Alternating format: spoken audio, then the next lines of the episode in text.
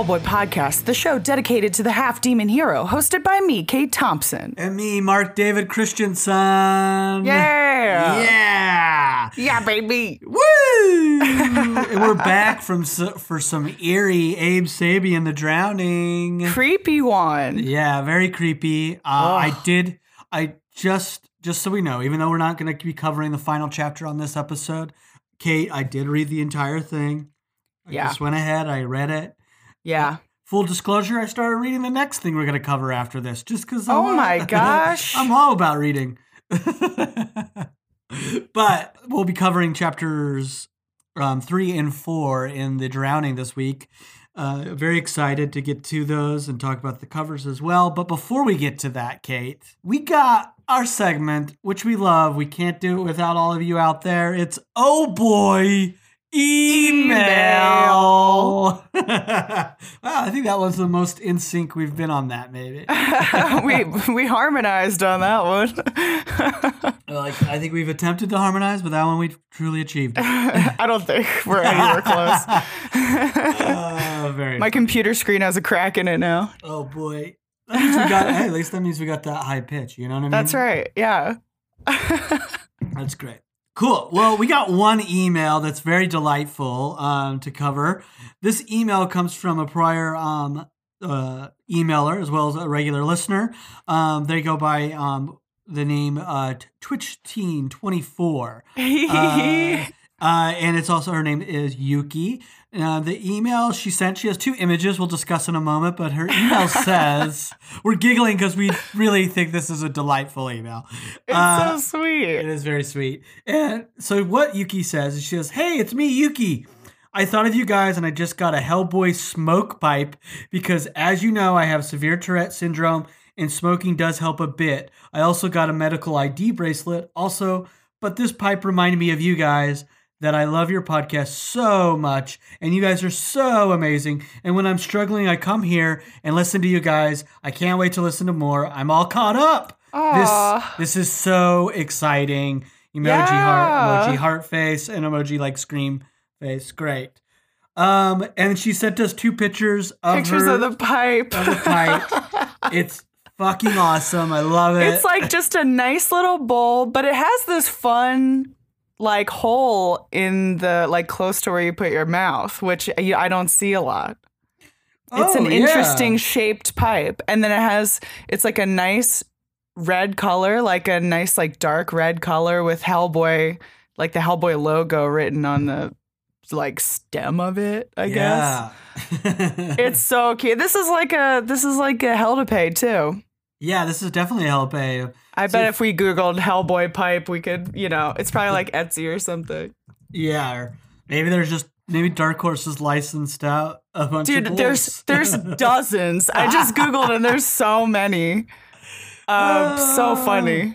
Well, one day we're gonna have to have an episode where we just get high off of these and try to do the show. oh my god. I mean, if you think we, I can't remember a name now, it's like I'll take like one hit and be just completely useless. I, I that, that's a thing. Oh, and also the the pipe itself has uh the BP. Did you say the BPRD logo as well as on the end on the second photo? It's on the t- the where the, oh, that's where, awesome. Where you pack yeah, it. like the bowl part. Yeah. Yeah. That's great. It's so I good. love that. There's a ton of Hellboy weed paraphernalia kind of shit that I'm finding. Oh, I love. I'm it. finding like grinders and like rolling trays, everything. There's so much shit. I'm telling you right now, if we I never thought to Google this. I, I never did either. but I'm I saying have a I have a bowl that was given to me by a friend like five years ago that we still use. We clean it, obviously, but yeah. You know, it's when we've dropped it seven dozen times and it's still in one piece. Well, I would say if we by by 420 2021 Uh-huh. if we both have the uh, uh, a Hellboy pipe in our possession, we're doing We'll do a weed we're gonna we're gonna do a weed episode. episode. if and uh, hey, audience listeners, tell us if you'd be into us. Would you want us to get high for an episode, smoking out of a Hellboy pipe? Because I can make it happen. Could one you way bear it? Could you Could you bear, bear it? it? Because it's already hard to bear, right?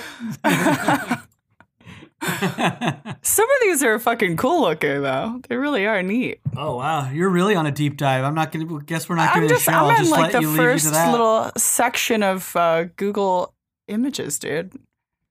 It's cute. I don't know what you call this little circle in the stem, but it's very uh, cool looking. It must be for just like holding it better. I don't know. Maybe I'm not a connoisseur of sort of it, so I have no clue at all. No, I am a very lightweight, I should say. I have no drug bravado whatsoever. But this is, uh, especially for Yuki, it's something like helpful oh, I bet. that like helps a lot of people function. And I'm I'm really happy, Yuki, that you um, find that to to help. And I like that we're. I love to hear that our show is helping you uh, relax and I mean, really, that is a nice thing. Like, if the thing that you get high and do is listen to the podcast, then that's a that's a huge compliment. yeah, what an honor. It's nice. I agree. So thank, Thank you, thank you for emailing us. Yeah, thank you so much. But that is that's it. That delightful email is all we got, and it's all we needed for today to keep us going. it powered me up. really did. So let's get into it. This episode, we're just gonna jump right into the the story. We're getting right. We're getting right in there. We're we're Oh, we're- yeah. we're diving in for the drowning. Oh, we're diving into the deep end. you want to give us some credits and then re and then and then recap where we left off a bit? Yeah. So, Abe Sapien the Drowning, written by Mike Mignola, illustrated by Jason Shawn Alexander, colored by Dave Stewart, lettered by Clem Robins, edited by Scott Allie. Boo. And um, yeah, boo. So we're sort of basically what we're doing is following Abe on basically his first kind of solo mission. He's got other human members of the BPRD backing him up, but he's not accompanied by Hellboy or Liz. So he's the only like super BPRD guy here. So he's feeling the pressure. It's supposed to be a simple mission. Broom's like, you got this. It, you just got to go retrieve this dagger. But of course, shit goes awry. They're attacked. The dagger, uh, you know, being removed, it turns out to be a terrible thing and unleashes this power that we saw in the beginning. These uh, little devils and this uh, this other figure who's still kind of shrouded in mystery as of yet. Well, we know who he is. We know he's like this Dutch warlock who was condemned and was stabbed in the heart with this uh, dagger by Edward. What the fuck is his name? Edward Gray. Edward Gray. Yeah, who like barely made it out alive. There was like a whole mess, but they like trapped the soul of this guy in this body basically by stabbing him. So removing it, of course, all hell is broken loose. And we left off with the town being completely like sucked, like sapped of their souls. Yeah. And I mean, sort of like a sea witch, would you call this woman whose son is is here helping to hide this body in a church, trying to hide it from the, the devils? Yeah, I would call it. I mean, that's a good descriptor off of just like context clues and how how she Yeah. dresses. Yeah. She's clearly like involved with the sea, and her son is like currently guarding the body in the church. Abe has he he knows he has to get to this church and try to like stop these guys. So that's where we start with uh the statue of Saint Sebastian. Looking at this, Can we like, talk about the cover real quick? oh yes, yes, yes, yes, yes. I think this again. I, I I think he's using these covers a lot as like sort of. I I think I said like like teases into what's to come into issue, and I think he does that really well, especially on this number three, because number three is this really cool Mignola, uh, of course, artwork with Dave Stewart's colors, but it's like mid battle. Um, we have Abe, and I li- I really like this design that uh, Mignola is doing for Abe on this cover. I I don't know. I just like his. I like his stance. His like sort of like combative stance. He has looks like he has firm Yeah. ground, and then this wild fucking dragon. He's definitely more like filled out than uh, than we see uh like in earlier depictions yes, like of Mignola's Abe Sapien, he's more slight and like sinewy kind of diver. Here he has like a little bit more meat on his bones and he's like in this very powerful, like holding the jaw of this creature, arm cocked back, ready to punch it out. A really like exciting sort of like pulp cover. yeah, I agree. And he's it's sort of like almost if his Hellboy or excuse me, Abe Sapien was doing his best Hellboy impression in a fight. yeah, he's like he has to. He's like I have to rise to this Hellboy level and, you know, do the ass kicking that would usually be required of Hellboy. And we get this cool insert of the eye here as well. It's really cool looking. Yeah. And you don't see, I feel like he doesn't draw Abe in profile like this a lot. So you kind of get to see this cool angle that you don't see very often, where he's like totally, his head is turned to the side completely. Yeah, it's, interesting to see him do that and just like because yeah, you never see like that slick head, like the the, the head shape on him and his strong jaw, hmm which is really predominant in this. this Like cover. Mignola will do a lot of like three quarter, like the face is three quarters facing us, the viewer. But yeah, in this one, he's fully facing this creature. And it creates such a strong. There's like a super strong diagonal here. Like he does, he does a lot. Um, he'll either do like a pyramid or a strong diagonal most of the time. Mhm. Sometimes he'll do like just a vertical sort of composition for these covers, but you know, it's a very like action angle kind of a thing. And then there's that classic Mignola little like panel inside the picture, which yeah, I this cracked statue eye. oh is that what it is? It's a statue eye. I, I That's what it looks like to me. It looks like pockmarked and Ah, um like it looks like a carving to me. great. I was like wondering if it was it was the lady's eye or what. So, It maybe it, you know, it could be. It very well could be. but the description makes it sound like yeah, it's like a statue of some sort. But Cuz his style definitely is starting it, it's changed so much. I mean, Mhm. at this point, you know, his style has developed so much at this point where his figures are becoming more like like his style is becoming more distinct and I can you can kind of like differentiate this eye less from whether it's a statue or a living eye, I would say. I think you're right. I think that's definitely. I think it's it, I mean it looks statuesque to me, but I th- maybe that's the intention is to kind of keep it vague. Yeah, and I'm like wondering if it's the woman's eye when she, well, well, you know, she's dead, and then we'll we'll find out. We can get into the story how she becomes another. She continues to be a player in the story, so Yeah. that's what I was thinking with the coloring. But uh, we'll we'll, we'll, we'll maybe somebody out there can tell us. You know what I mean? What they thought, or, what they think. yeah. or maybe something will come up while we're reading it again, and we'll go, "Oh, of course, that's what it is." like oh Odoy. Yeah. Yeah. cool. Well, yeah. Where you left off, we're just looking at the Saint Sebastian statue yeah, with that we glowing uh, light in the back. Ooh. Yeah, very eerie. We have like the the glowing light of like the souls that have been captured from all of these townspeople. And then these sort of little flickering, fizzling bits of energy that are floating down to Abe. And as soon as one lands on the ground, there's a giant explosion that knocks him off his feet. And he's, as he's kind of recovering and uh, getting back up, he sees one of these demon guys who, like, I guess had heard him in the last issue smashing his radio against the wall. One of these little demons is floating, emerging from the the smoke and sort of generating more of this energy Mhm. from his palms and blasting Abe with it like little tiny bombs that are exploding. As that's all. Oh, what's up? Oh, sorry. Jessica asked if I wanted to. It's 10:30 in the morning, but I'm gonna try some of this beer right now. Sorry. What is it like? Is it like a beer? You're interrupting the show for a beer. Is the beer?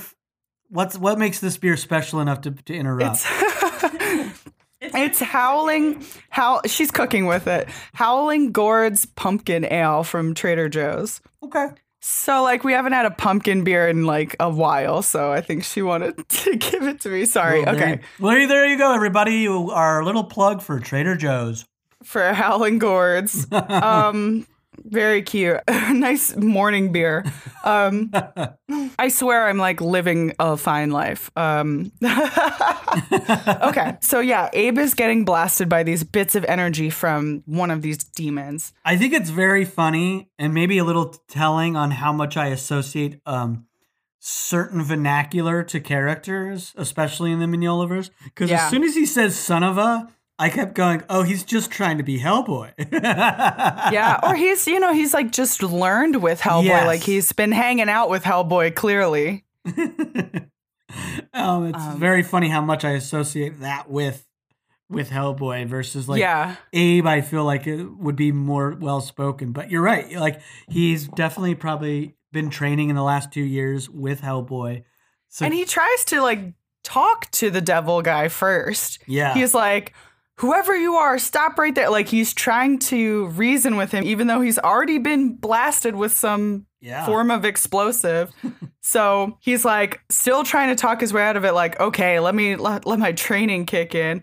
But of course, as soon as he gets, you know, as soon as he says that, some more energy starts being generated and blasting towards him. So it's just like, oh, son, of, I'm gonna be taking this hit right now, son of a.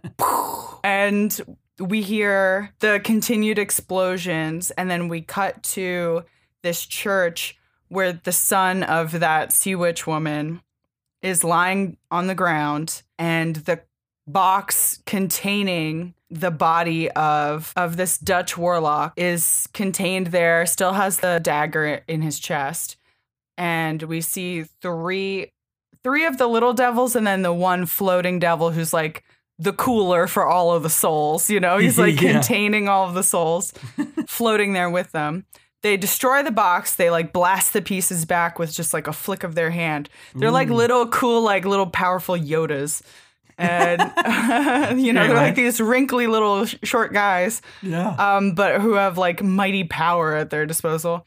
They're all sort of still standing back, examining the dagger, kind of like seeing, you know, weighing their options like, and then they speak to each other in an ancient, some ancient language, yeah. which we can tell through like their speech bubbles have like fun symbols, which I don't know if has if they have any actual basis in any real ancient language or not, but we're I think that's you know that's the gist of what we're supposed to get from this. Yeah, totally. Panel. They're sort of weighing it out. So one they kind of discuss. One reaches out his hand, cuts back to Abe, sort of stumbling after the explosion has knocked him down, and then another explosion hits him. And then we have a panel of Saint Sebastian, who we who we kind of like, you know, Saint Sebastian and Abe. They're drawing this comparison here because Saint Sebastian was shot with all of these arrows and and almost killed. He survived this thing that is being depicted, this event that's being depicted, being shot all those times. Yeah, But he was, you know, he and he died later. It turns out from all being clubbed to death after surviving this thing. So he's still a martyr. So they're drawing this like comparison of like Abe is standing up for good. Also, like this saint is clearly like forgotten, kind of. It's like a Yeah. it's a statue of a remnant of like a tortured person who is trying to stand up for the for good and Abe is standing up for good and also taking his beating right now for doing that. totally. It's brutal. The the art is so cool on the like there's so much happening, so many different like forms of energy being depicted on this one page. Yeah, It's super interesting and cool how like between the like like Jason Shawn Alexander's kind of like ink like brush like uh, line work here, especially on this bottom panel. apparently i just want to interject just Yeah, yeah. i think in reading it and then reading like the back apparently like this went like typically i think i might be getting this slightly wrong but I, if i remember this right from the like the sketchbook in the back and i'm only interjecting because you brought up his ink work and i think that's very distinct is like he he didn't he maybe did pencils but he didn't hand in pencils. He didn't go and do pencils like would typically. Then it would go to an inker and then go to Dave Stewart Yeah. apparently it went like Jason did the inks. Like that's how it was that was the process was like he he completed the inks and then it went to color, I believe. Yeah. And I think that's very distinct and it feels very distinct and like I think the inks are again, I think Dave, Dave Stewart's and the inks are working so well together. Do you It- know if an artist is doing both the pencils and the inks, if they're getting paid as much as like the combined like salary of a of a of a penciler and an inker? I don't know. That's a I wa- great I question. wonder.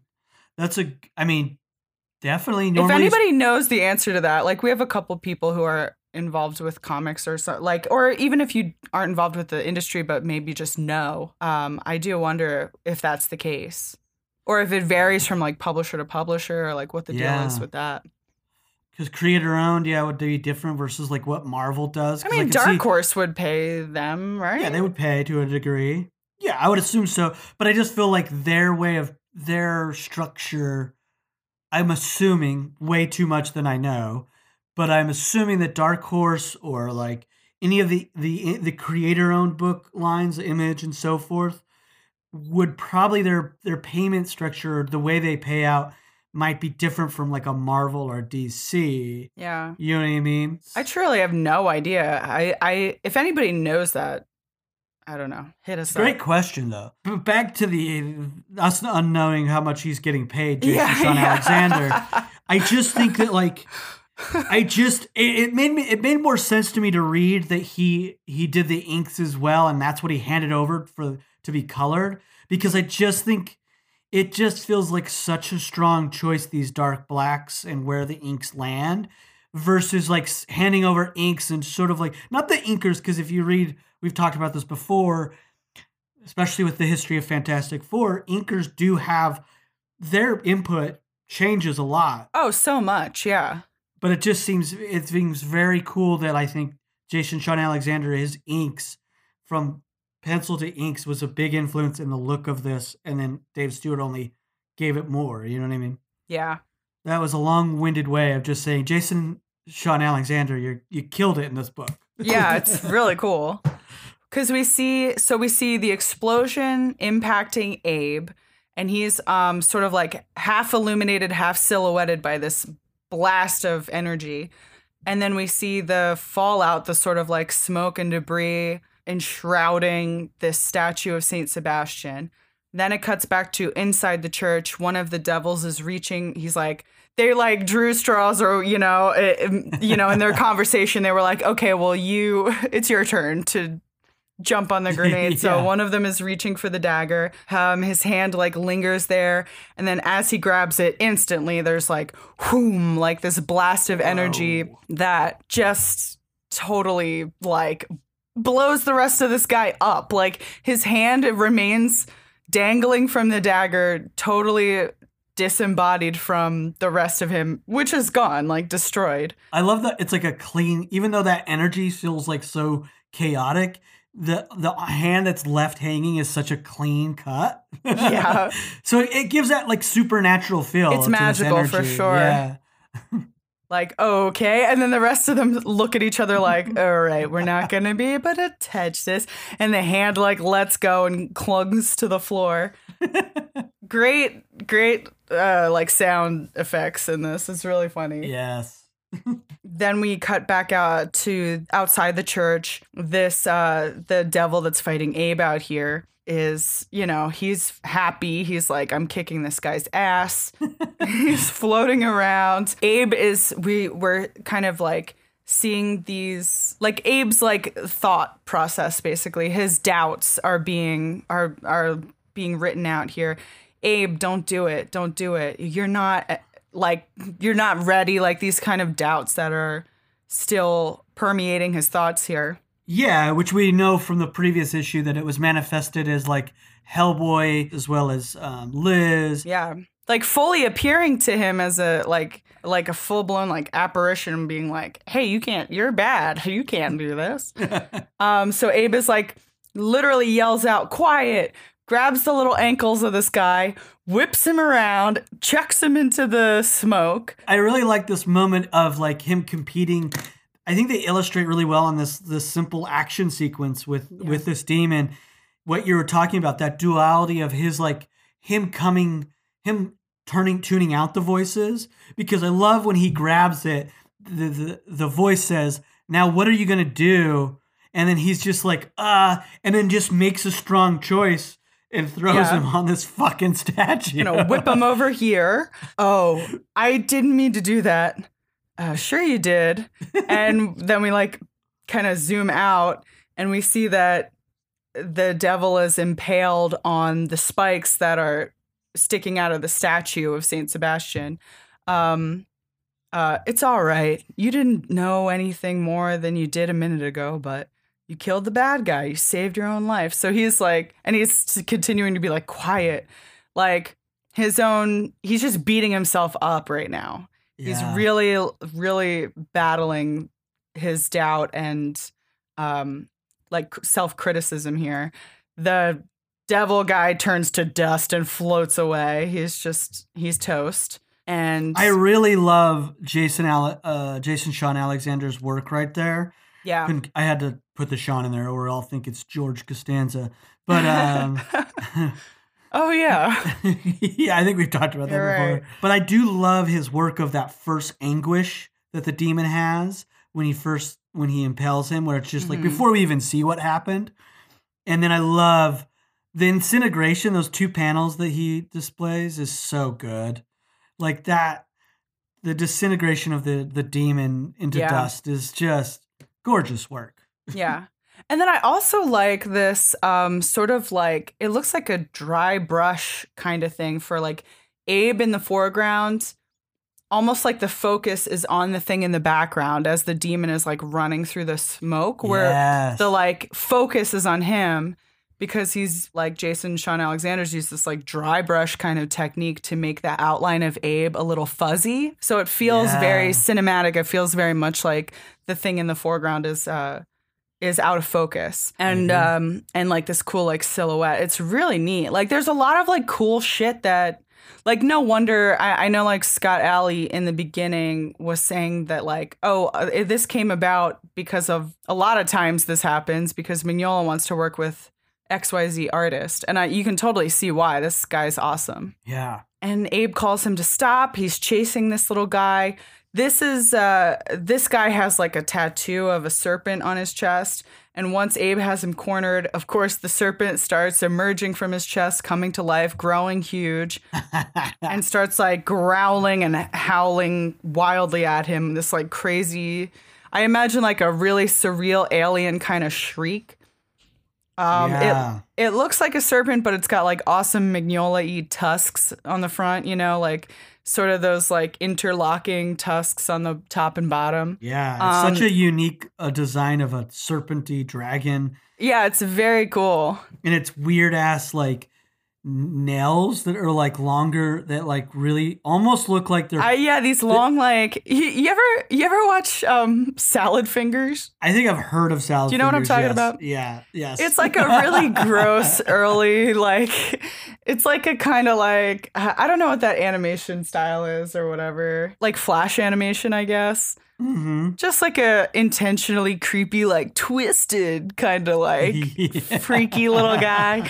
But he's got these long fingers and that kind of reminds me of that. But they look so sharp, right? Like the rest of him is just this big serpent is like one big muscle and writhing around and then he's got these sharp little daggers on the end of his like on the end of his uh hands here they're really creepy big glowing eyes you know the kind of thing where it's like oh i'm not going to easily escape this thing Yeah, and I really like all the the postures that that uh, Jason is giving our character or Abe, like on that when the when the dragon is popping out from the alley, just like the motion that he's giving Abe, he's definitely on the mood. And then like when it crashes into the wall, I love the I love everything that's happening with Abe's body and his facial expression right there. Yeah. in the corner of that panel, it's just so cool. yeah you get the impression that he's just going as fast you know he's running for his life he's just dodging around this ancient town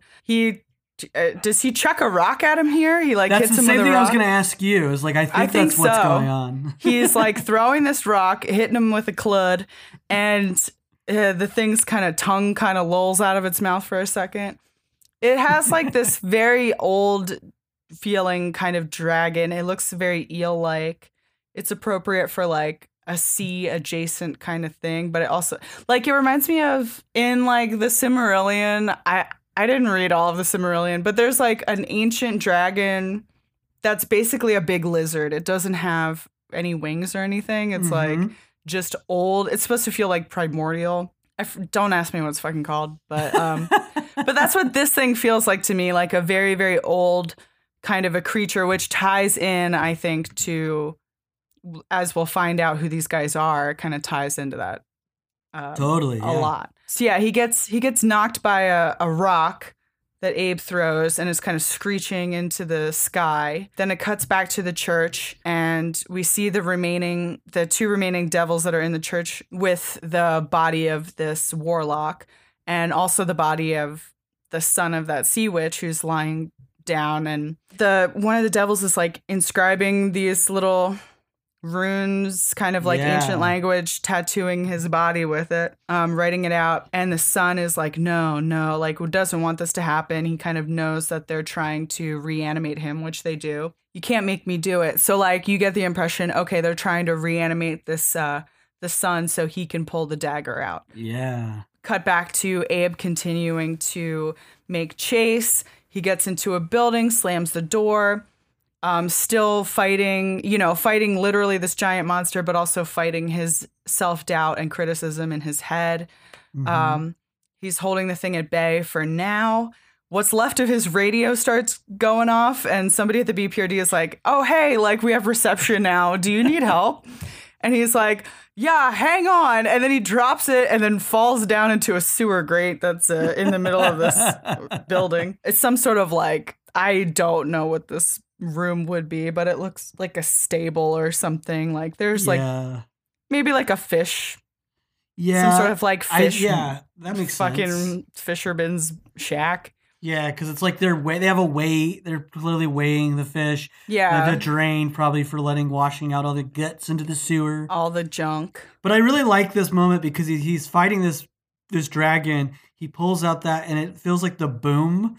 Like it feels like the dragon does one last boom that really make makes Abe flinch, and that's how he drops. Oh yeah, the- yeah, that's definitely yeah. It's not like Abe's just like butterfingers. Like he's holding the door closed against this giant dragon, and that thing like slamming into him.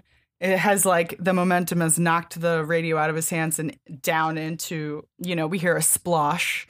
So we know that that radio's gone. And this BPRD agent on the other end is like, oh, the line's gone dead. Broom's like, okay, well, I'm going to head over there, send over these other agents that are still in Paris. That's great. The creature busts down the door. Abe rips up the, the grate that's over the sewer where, where we just saw the, the radio fall throws the grate at the thing's face and just jumps down doesn't know what's down there but he takes a dive very hellboy like too just falling down through a you know rather than like falling through the floor he's he's falling through a, a hole in the floor that's already there yeah. um, and he splashes down into the water. There's all these eels surrounding him, but they don't seem to attack him. They're just kind of like around Abe. Yeah, which I Um, think is I think is alludes to the magic that this witch and her mother we'll we'll learn Yeah. about later on have incanted in with within this island. And that Abe has inherent in him too. Yeah, I think like everything about this, you know, everything about like Abe's Yes. nature, like he, it makes sense that these things don't attack him. Basically, he's not sure why. He's just like, I'm in here, but they're not biting me. he looks up, and this creature is like trying to writhe and wriggle through the. You know, he's huge, so it's it seems like he's like squeezing through this uh the hole as best he can uh gives abe enough time to quickly swim over to the side as this like ancient serpent falls down into the underground sewer falls into the water and then the eels start attacking it so Yeah. yeah they're like they're definitely affiliated with this sea witch and and the whatever powers her i think is like you know they these creatures like know to attack this bad thing and the serpent turns back into the devil who is overtaken by the eels and is pulled under the water. And then it's like placid water. So he's toast. Yeah, classic hand dipping yeah. into the, water. and hand is the last emerging thing to go like the terminator like going dipping down. Terminator, Um, great reference. yeah. That's all when i think of slowly sinking down into some liquid I, you know it's not water but the yeah yeah a little thumbs up at the end And then Abe is like, you know, just kind of looking at that scene. And then here's a voice. Um, now follow me, which is like this. This is like a round speech bubble with like a blue background, so we know it's distinct from the like purple narration squares that we've been seeing so far, which we have interpreted as Abe's like inner monologue. Yeah. beating himself up. So we can tell that this voice is different from the one that he's been hearing previously. He's hearing a lot of voices in this one. which is which is really cool that you like that uh, that simple of a choice can really make it very distinct for us as readers. oh yeah. Like a circle, like a softer circle versus like the square because it's very rigid and if you if you're like at its most base level it's like all the language too in the squares is very rigid and like you know what I mean and hard at hard for him Yeah. whereas now with this softer even the language is more like welcoming and like yeah, helpful in a way. Yeah. And I think it's a cool, it's an interesting choice to, and I, I don't know if we ever really see thought bubbles in Hellboy or BPRD. Are, is it always presented as like these narration like boxes? I guess it's less cluttered. It's like more of a aesthetically pleasing, like simple look. And your still effective way of hearing the inner monologue of the characters without having like a balloony, a very like cloudy looking speech bu- bubble. I guess that feels like cartoonier or something. Yeah, and I think with Mignola being as like so minimalistic, you don't see it a lot. Yeah. You don't get a lot of that. It's more just like let's show it in the visuals. And it's as clear. It's like as Yeah, you know, you know what oh, these are his uh, thoughts without having this sort of like I guess less sophisticated look looking way of showing the same thing. totally. Yeah, so we get this other like perfectly round speech bubble with like smaller text inside, you know, now follow me, like almost as though it's otherworldly or far away or something. Like we get the impression that it's like a fainter voice. Abe says, Who's there? looks over his shoulder. We see the witch with her hands like kind of folded, crouching a little bit, you know, not like threatening, but very clearly very old. She's a very old thing herself. Uh, ma'am, what are you? Hurry! And like she's kind of making haste and going up these stairs. Abe follows her up some stairs into a dark room where we see like crows or ravens at the window flapping and pecking and trying to get in. We see this woman's body, that her like dead body. Brutal. Uh, yeah, so so very so creepy, you know. It's like she's and she doesn't look like she died easy. We know from the last issue that these de- devils like came to her as a shadow and like crunched her. So she went out in a kind of a brutal way. She's like looking up. Very I mean, this is like reminiscent of Saint Sebastian too. She has like these ornaments in her hair, but they're reminiscent of like the bolts or arrows that are penetrating Saint Sebastian. cool.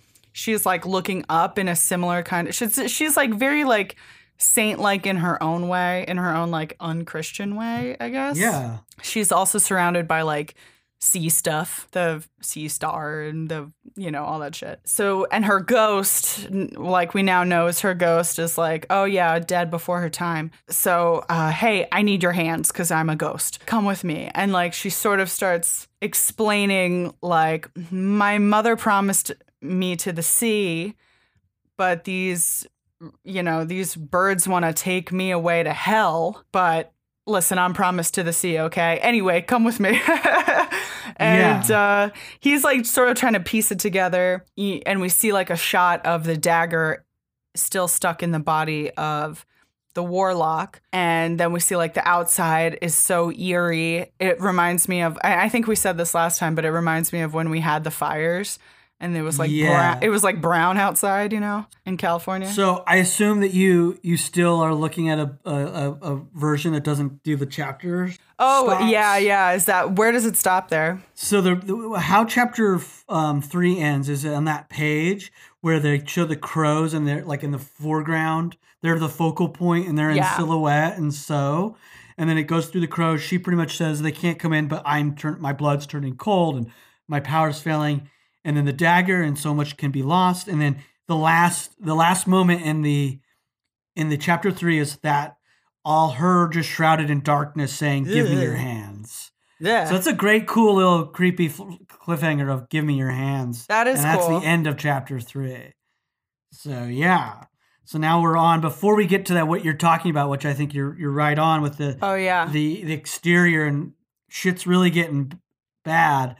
Um, we have our next cover, which is uh for chapter four, which is Abe, of course, center stage, um, or center center stage, center uh, cover, center the center, Center page.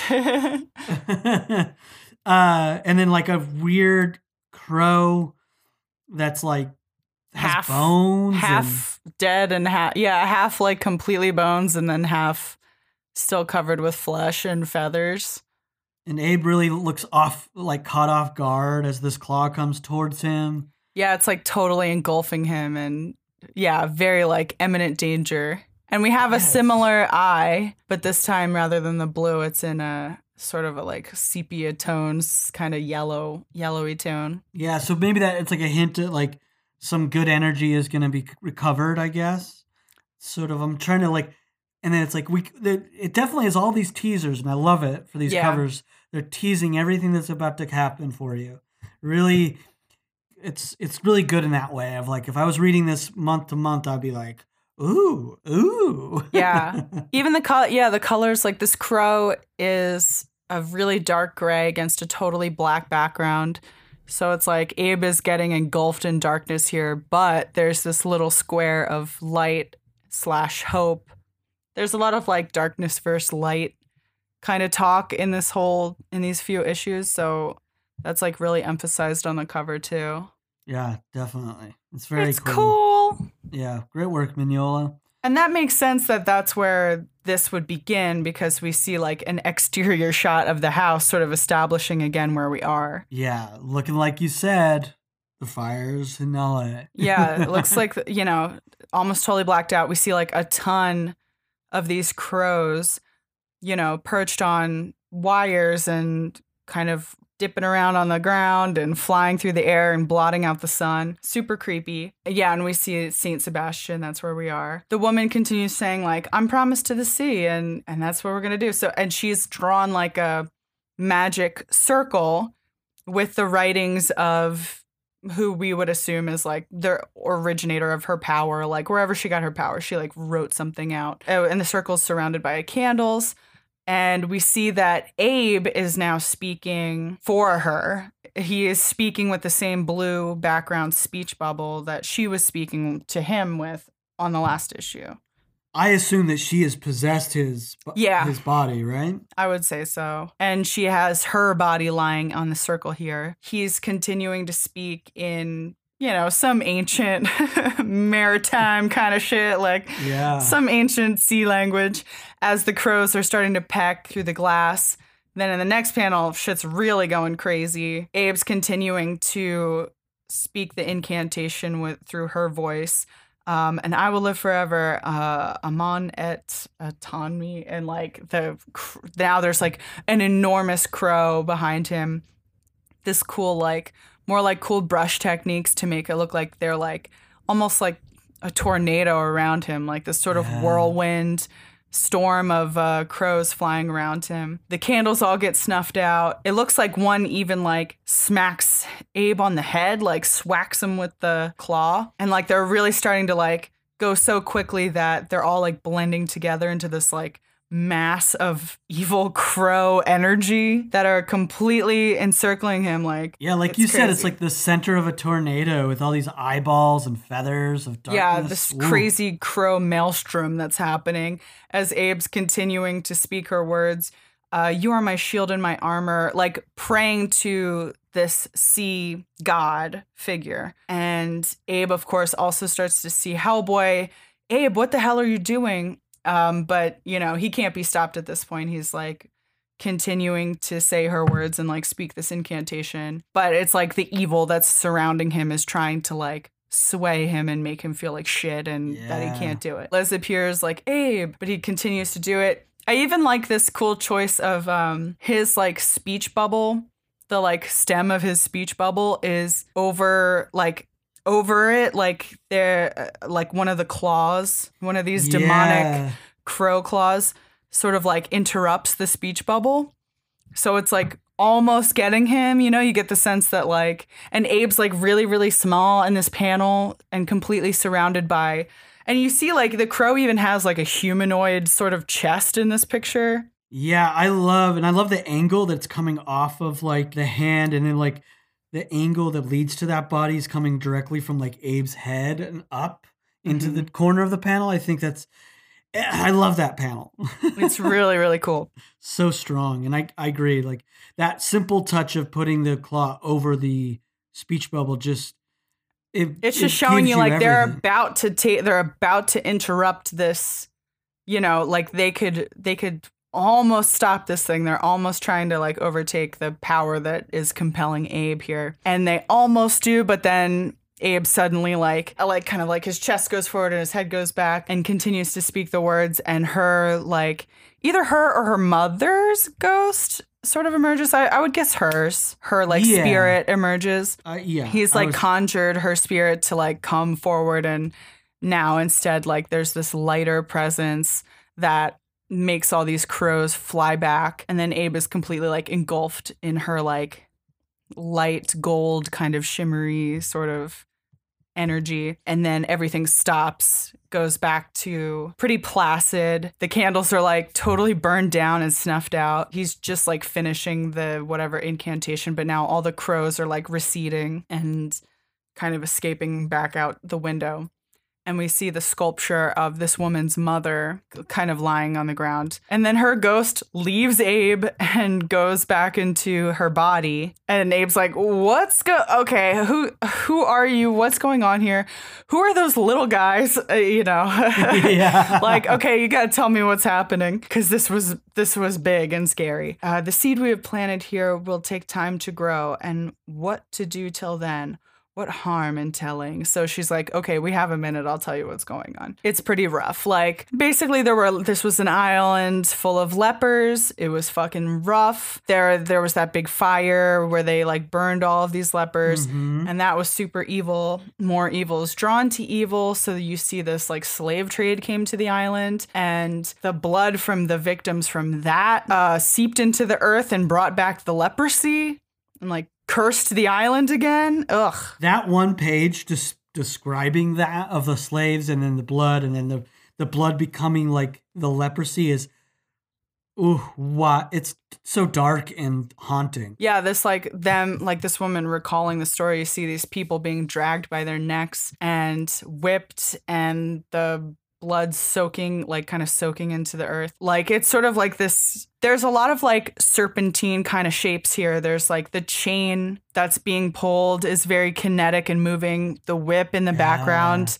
is like silhouetted really starkly against the sky. And then that shape is sort of taken on this whole page. Like the composition of this whole page is sort of winding like that because you have the red on the right side and this like swirly image of the whip and like their boils and you know wounds that are on their hands and face.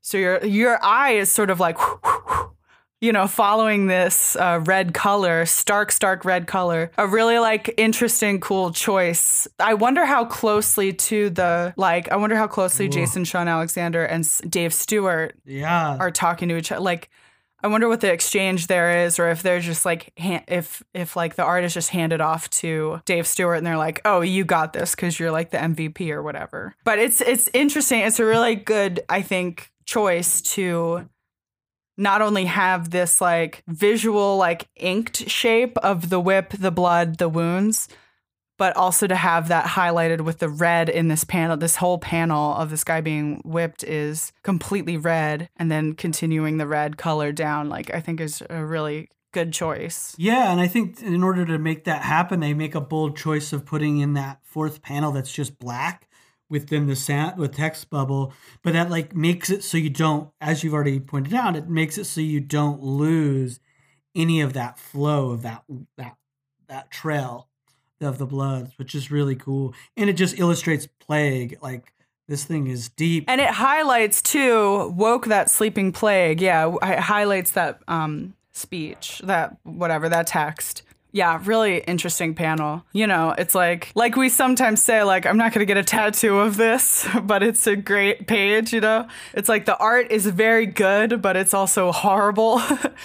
Which Yeah. like this whole I think that you know, the horror of this story is so tangible and and real. It's a really interesting way of combining the supernatural with like actual human history and making it all that much more terrible, you know? yeah you were right about that and she so she continues explaining the story like um, ship stock coming here. Uh, everything was fucked, basically. And then uh, who answered their prayers? The sea. He sent them his own child, as he had done, uh, as he had done of old at Leto in Babylon. So you're getting this sense of like this is a very old ancient power that the sea is like answering these these people who are in despair. Um, he sends this little girl who is holding a fish, just like in the the little statue that we've seen earlier of this woman's mother, who tells them to drown their saints and rededicate your church to the sea, and they did. Um, so they like renounce Christianity. They're like, fuck that. Uh, you know, where did Christianity leave us? Like on fire. So they've like the islanders, Yeah. they were all cured. And the girl that was my mother, she gave birth to me. And, you know, and then I watch over these people as I'm alive. And and I was like sent this warlock, this like box washed up for me to take care of, basically. As a little girl, I found him and he would whisper to me he like talked to me trying to convince me to open the box and um, help him. And she kind of explains like so this guy's not just epke vrooman the dutch warlock. That's like whose body it is but guess what? The body has been inhabited by sedu bara one of the first tribe of the first people so these like hyperboreans Right. wizard and priest of the secret fire. And by his art, he escaped the destruction of Hyperborea. He went south to Atlantis, and there, by his craft, he made himself second only to the, um, to her king. Then Atlantis goes to shit. Basically, like wherever this guy goes, gets fucked up. He's like a very powerful figure who inhabits these bodies. It's really cool. Yeah. I love that little totem standing for Atlantis where it's just a giant fish with a city on its back. I think that's so fucking cool. Yeah, it's awesome. Like all in her like cabinet are these like little yeah carvings that are uh, serving her story. Atlantis lo- was lost, and all her people worshiping the black goddess. And then we see this um this figure that we've seen a couple of times. This very mysterious hyperborean uh, goddess Yeah. who we don't like super know. Like there's yeah, a we don't thing. know yet everything about her. Yeah. There's like sort of the sense of like something that happens later. I think we get actually I'm not sure if we get to it in the third issue or fourth issue, so I won't say it yet. That kind of gives you a hint as to like how she might be associated with figures that we've seen in the story so far. Anyway, so th- so this this bad this bad goddess is basically like associated with all this shit. Gives this warlock his power, and he was forced to flee again because Atlantis was fucked. And his little devils are hanging out with him. I love these little carvings; they're so cool. Yes, that's a very cool set. Yeah. and they basically follow him around. At this point, humans have been created and they've started to take this take Sedubara's spirit and have him inhabit different human figures throughout history. So we see like a sort of a like priest, like an ancient looking priest, and then we see a an Egyptian pharaoh. We see, I guess, like a Roman leader of some sort Yeah. and then like some distinguished European or English guy. I'm sure he's supposed to be somebody. I just am not sure who this portrait is of. Um, He's Jack the Ripper, right? Oh, is that what it is? Like, I think because in the in the earlier they talk about how like oh, they Edward Grey, Edward had Grey a and the falling out with Queen Queen Victoria. Uh, about who the Jack Ripper was. Right, right, it right. Seems, this is to me is like, oh, his last body before he descended into this where we now met met up for the story was Jack the Ripper. Uh, That's Cool. what I- and they're like ch- been chasing him. Yeah, he looks exact. This drawing looks exactly like Jack the Ripper with the top hat and everything. Yeah, that's very that's a cool thing for and the, the little devils are like hanging out there, like, okay. ready to go and then yeah so they take him into this dutch body they chose Vrooman, um but he had an enemy close behind so so yeah uh, edward grey is like about to kill this guy anyway he, he and he is like inhabited with this evil soul they're gonna try to take this uh sedubara's spirit out of this body before edward grey can come kill him but grey shows up he's got the cool dagger stabs it into him and traps his body in there. And then his body was contained within that box. And even though it would like try to sweet talk this girl and like, let me out, let me out. And then his, his, you know, in, it turned to like impatience, which turned to rage, which turned to hatred. Like he's like, you know, probably like cursing her and he's Mhm. stuck there. He can't do shit. He's trapped. And all his dreams are blood. There's like some really cool, you know, her her her language of it is really cool, but you know, I would love to read every line, but it would take a while. Yeah. But And that is a great one to highlight. Yeah. All his dreams are blood. yeah. And so she's worried. She's like his little guys will set him free and you know, I I basically will have failed. Like I failed to to keep the devils under control, but you guys came and kind of jostled everything and now they're awake. They had the strength to come ashore and like suck all the souls out of everybody. That's how they're getting all this power. So we got to go to them. But you you can't go into this church, okay? You just got to like we're going to go we're going to go there, but you're going to stay out of it cuz you're not ready for to see the shit that's going on in here. She tells Abe. We'll take the secret passage. It'll be so great. And Abe starts to take the secret passage and immediately is met with the spirit or I guess like her actual son. I Or think no, it's his her- spirit. his spirit. Because, because his body is being controlled by the devils. You're right. Yeah. So his the son's spirit is down there. He's sobbing because he's like, "Yeah, they I've been killed, and now they're going to use my body to pull the dagger out. You got to get over there. They can't touch it, so they're using me. I'm trying not to, but they're they're going to make me do the bad thing. the final page is the the the as he says i tried to keep it safe we show that panel of the door the door opening into the Yes. church and then we show all the, the the three remaining demons the one floating above the body of the son Mhm. and uh, the warlock or Verum's Verum's body that they Yeah. wanted to put them the, the the after the Jack the Ripper. Then we have Verum who is going to be the next body, and then he says they can't touch it, so they're using me. I'm trying not to, but they're going to make me do the bad thing. Abe, of course, says the church better hurry. The last shot of this panel is literally the son's hand and all that glowing green light reaching for the dagger. That's, Ah. that's it. What a crazy, a great cliffhanger moment. Thanks for stopping me because I was just rolling along. This is It's how I good. read. I just read the whole thing. I was like, this shit's long. I don't know. I gotta figure out where. It must be. You must have. You must have. I don't know which one you're reading. It's. Really I'm reading like some collected like Abe Sapien the Drowning and other stories. It's like just Oh. some other collection. very strange. They didn't want to put the chapters in there, but Yeah, that's I don't know why. Can't judge it. But that's the end of chapter four. It's a wild ride. Um, I'm really enjoying the story. I mean, I'm I'll, I'm gonna feel like a broken record on just how much I just love. I love the tone that Mignola and Jason, Shawn Alexander, and Dave Stewart have struck throughout the whole piece. hmm Again, I, I, it just feels such an elevated HBO sort of, as we said, Truly, yeah.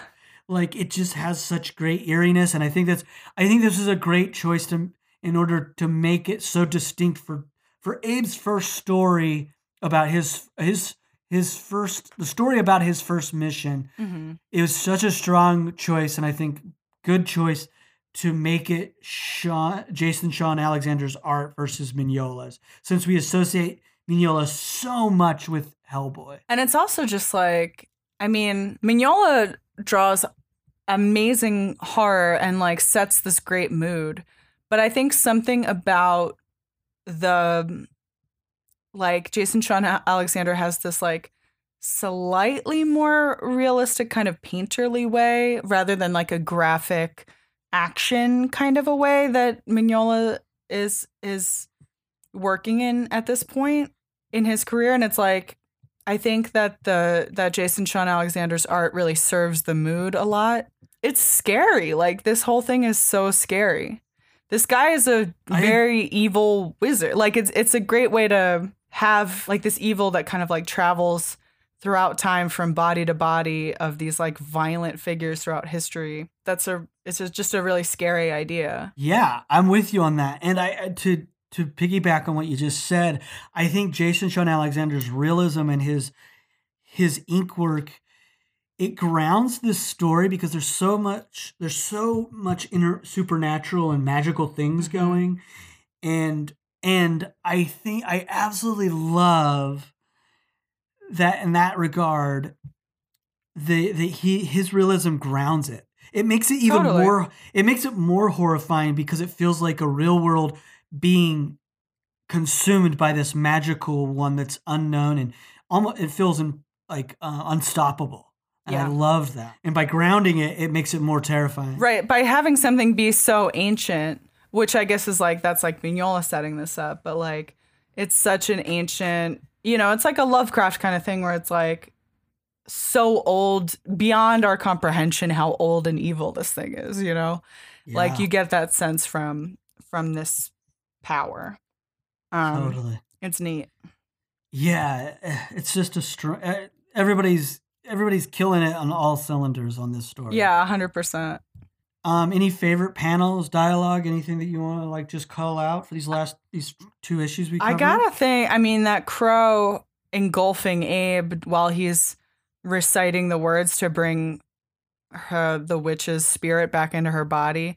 Like that whole sequence was really, really interesting. That panel in particular is just so cool. The crow looks fucking awesome. Like the de- the huge demonic crow, and the choice to interrupt the speech bubble with the figure of the claw is really interesting and it's not overused at all like they don't do it's like novel because they only do it once they never like really interrupt the speech bubbles like that in any other way i think that like you know i think like speech bubbles and shit are often overlooked as part of as like how tricky it can be to place them sometimes and like how much consideration the artist probably has to take when deciding where to put them and like how does that affect how the reader hears the image you know what i mean? Like it's really really well done in here. The kind of stuff that like you know me too like i'm i don't really notice it a ton as i'm reading it the first time but as we're going back and reading it again together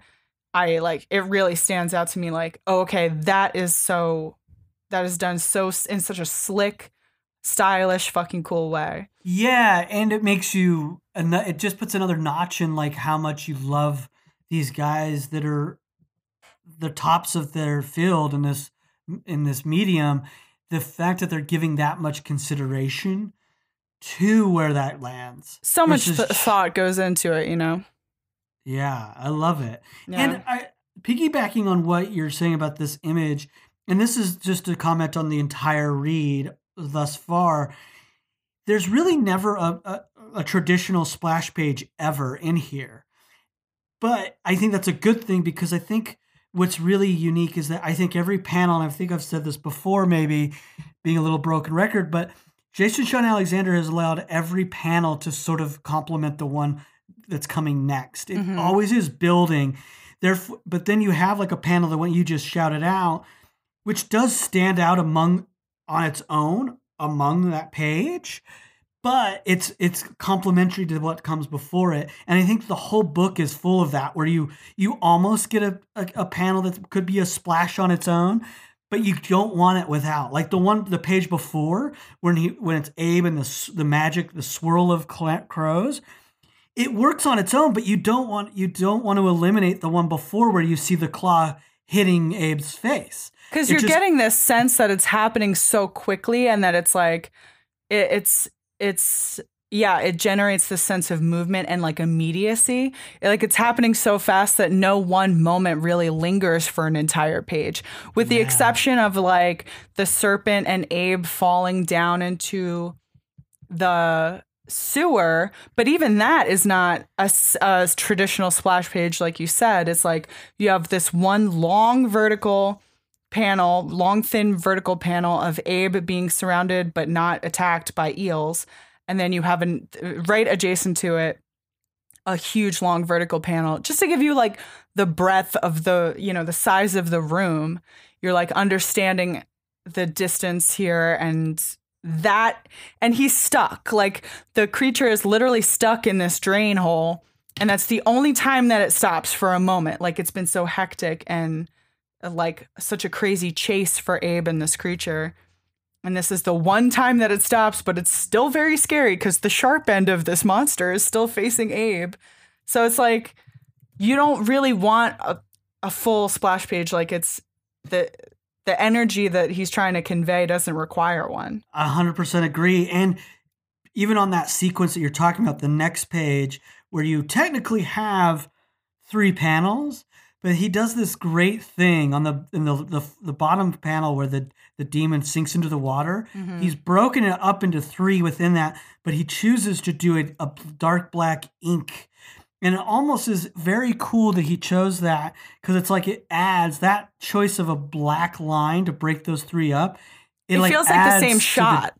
like if you're watching it in a film, it would be one shot of those three things happening quickly in a single shot. Yeah. Um, totally. and I and I think using a black line can, makes them, as you just said, fluid, and also adds to the dread of that guy's just demise. oh yeah, yeah, he's toast. Very cool. Besides all that, my only other highlights, I think, I mean, I, things I've pointed out before, I, I won't repeat as we read it, but I think I think that hand when the hand touches the the dagger and the that one panel where it's all foof, and you just see all that power light up the demon, Mhm. and you never. i love I love the choice that they just stayed on the hand and the power. They never show the full body get consumed Right. but it's so powerful you don't need it and i think Yeah. were confident to know you don't need it I mean, just to see the remaining hand and the reaction from the other devils that are still left, it's like, okay, it, these guys can't touch this thing unless they want to be eviscerated. and then in chapter four i just right the the page before the last this is a simple one but i just think this illustrates what you talked about kate was his is jason shawn alexander's grounded real realism is that there's the one panel where abe is saying oh god her son and it's just up in the top right corner and it's a close up in a sense on abe but i think i love i just the human face on abe here is just so it's just so grounded in realism that i absolutely just think it's a highlight. It's gorgeous. Mhm. and again it, it just highlights how much he's made abe so relatable to us as readers in a sense. And i think Yeah. that goes into his body and everything and the way he's his poses and his his gravity that he has in his body. It's just great work.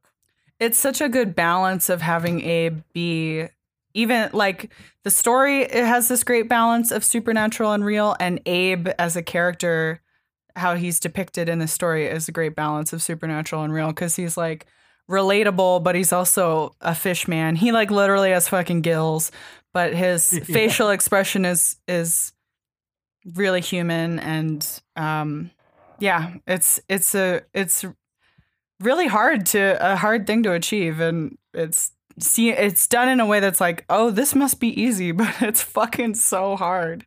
You are right about that. Yeah. But they achieved it. They're achieving it they're crushing it. Really cool. Bunch of issues here. Yeah, I'm I'm excited to finish it in the next episode. We won't be finishing it this one, but any other final thoughts about anything that we maybe skipped over or you wanted to highlight? no i mean that's kind of it. Just it was really cool. Yeah, it's a great. It's tonally everything. They're just it's great. Again, another. Uh, it's just great collaboration. Mhm. Is what I wanted to say. yeah Great. We want to hear your thoughts, listeners, on what your thoughts on everything that we've discussed here in the issue. If we've missed anything, anything you want to highlight, please reach out to us and tell us your thoughts at ah crap, a Hellboy podcast at gmail.com. That's just A W, not a drawn out ah like I just said, but ah crap, a Hellboy podcast at gmail.com. We'd love to hear from you. Any thoughts on this episode issue or anything that we've discussed in past episodes or in the future, of course. Um, I have one suggestion just off uh, for our listeners to watch, uh, read, watch, listen, or enjoy, um, because you you described those little demons as little Yodas. It made me go. It made me go. Oh, you know who else is like a little Yoda that's iconic in cinema is Miyagi. Um, I think, and they sort of are like that, a short. Um, short, and powerful man. Yeah, short, powerful, unassuming power in a sense. Mhm. Um, so I think you know, go back and check out the Karate Kid again. have you Yes. watched cobra kai I haven't. I've is it good? I do like it. I really like Okay, it. I think, and I think that they use the, they have like some clips from the movie throughout. I think they, I think they use it in a really clever, fun way. Oh, great. I, you- I was sold me. really enjoying it. Yeah, I think, I think uh, it's definitely worth a watch. I will check it out, and so should our listeners. Yeah, everybody go watch Texas Chainsaw Massacre. Wait, Jessica watched it for the first time. I'd seen it like years ago. But we rewatched It's it. ride. It's so rough. It's so rough. It's scary as fuck, man. It's so creepy and weird. He definitely changed the game. Hooper, I believe, is the director. Hooper. I couldn't even tell you, but we've been watching like uh we've been watching a lot of the like Joe Bob Briggs is like this movie host. You talked about him yeah, yeah. time, So we've been watching a ton of his shit on Shudder, and he's like a big fan of Texas Chainsaw. He thinks it's like the best movie ever made, I basically. love it. um, and had a lot of like interesting stuff to say about the the like production of the movie and everything. So um, if you can watch that version, cool. If not, then it's still worth a watch. It's also on Criterion Collection for anybody else there out there like me that likes Criterion. It's, scary as fuck, dude. because because it's like 70s sort of changed in the movies in the 70s for horror specifically sort of started to change that genre. Yeah. Um, yeah, it's very scary. I agree. And then it has a silly ending where he's doing ballet with a a, a chainsaw in the very end. uh, but that's a great suggestion. I love that. Let's all watch that again. But that being said, we're we're wrapping up. Um, I would say t- to our listeners, um, if you can, please um, go and rate and review us. Review us on uh, whatever platform that allows you to. But if you can, please go out of the way to go onto Apple Podcasts slash iTunes. Give us a five star review. If your review starts with the word boom, you can we will read your review right here on the show and we'll give you a big old shout out. We call those boom reviews. And also you can keep up on the podcast and uh, comment on anything we post as well on Twitter at Awcrap Hellboy and Instagram at Awcrap a Hellboy podcast. Um, we don't mention any of the comments here on the podcast on the regular um, there, but we will communicate with you and interact. But again, if you want your thoughts on the show, please email us at awcrap a Hellboy podcast at gmail.com. Yeah. But that's it. This is a great story. I'm really excited for to finish it up in the next episode. Jason Shawn Alexander is killing it. That's it. Thank you again for listening. And remember, We love you.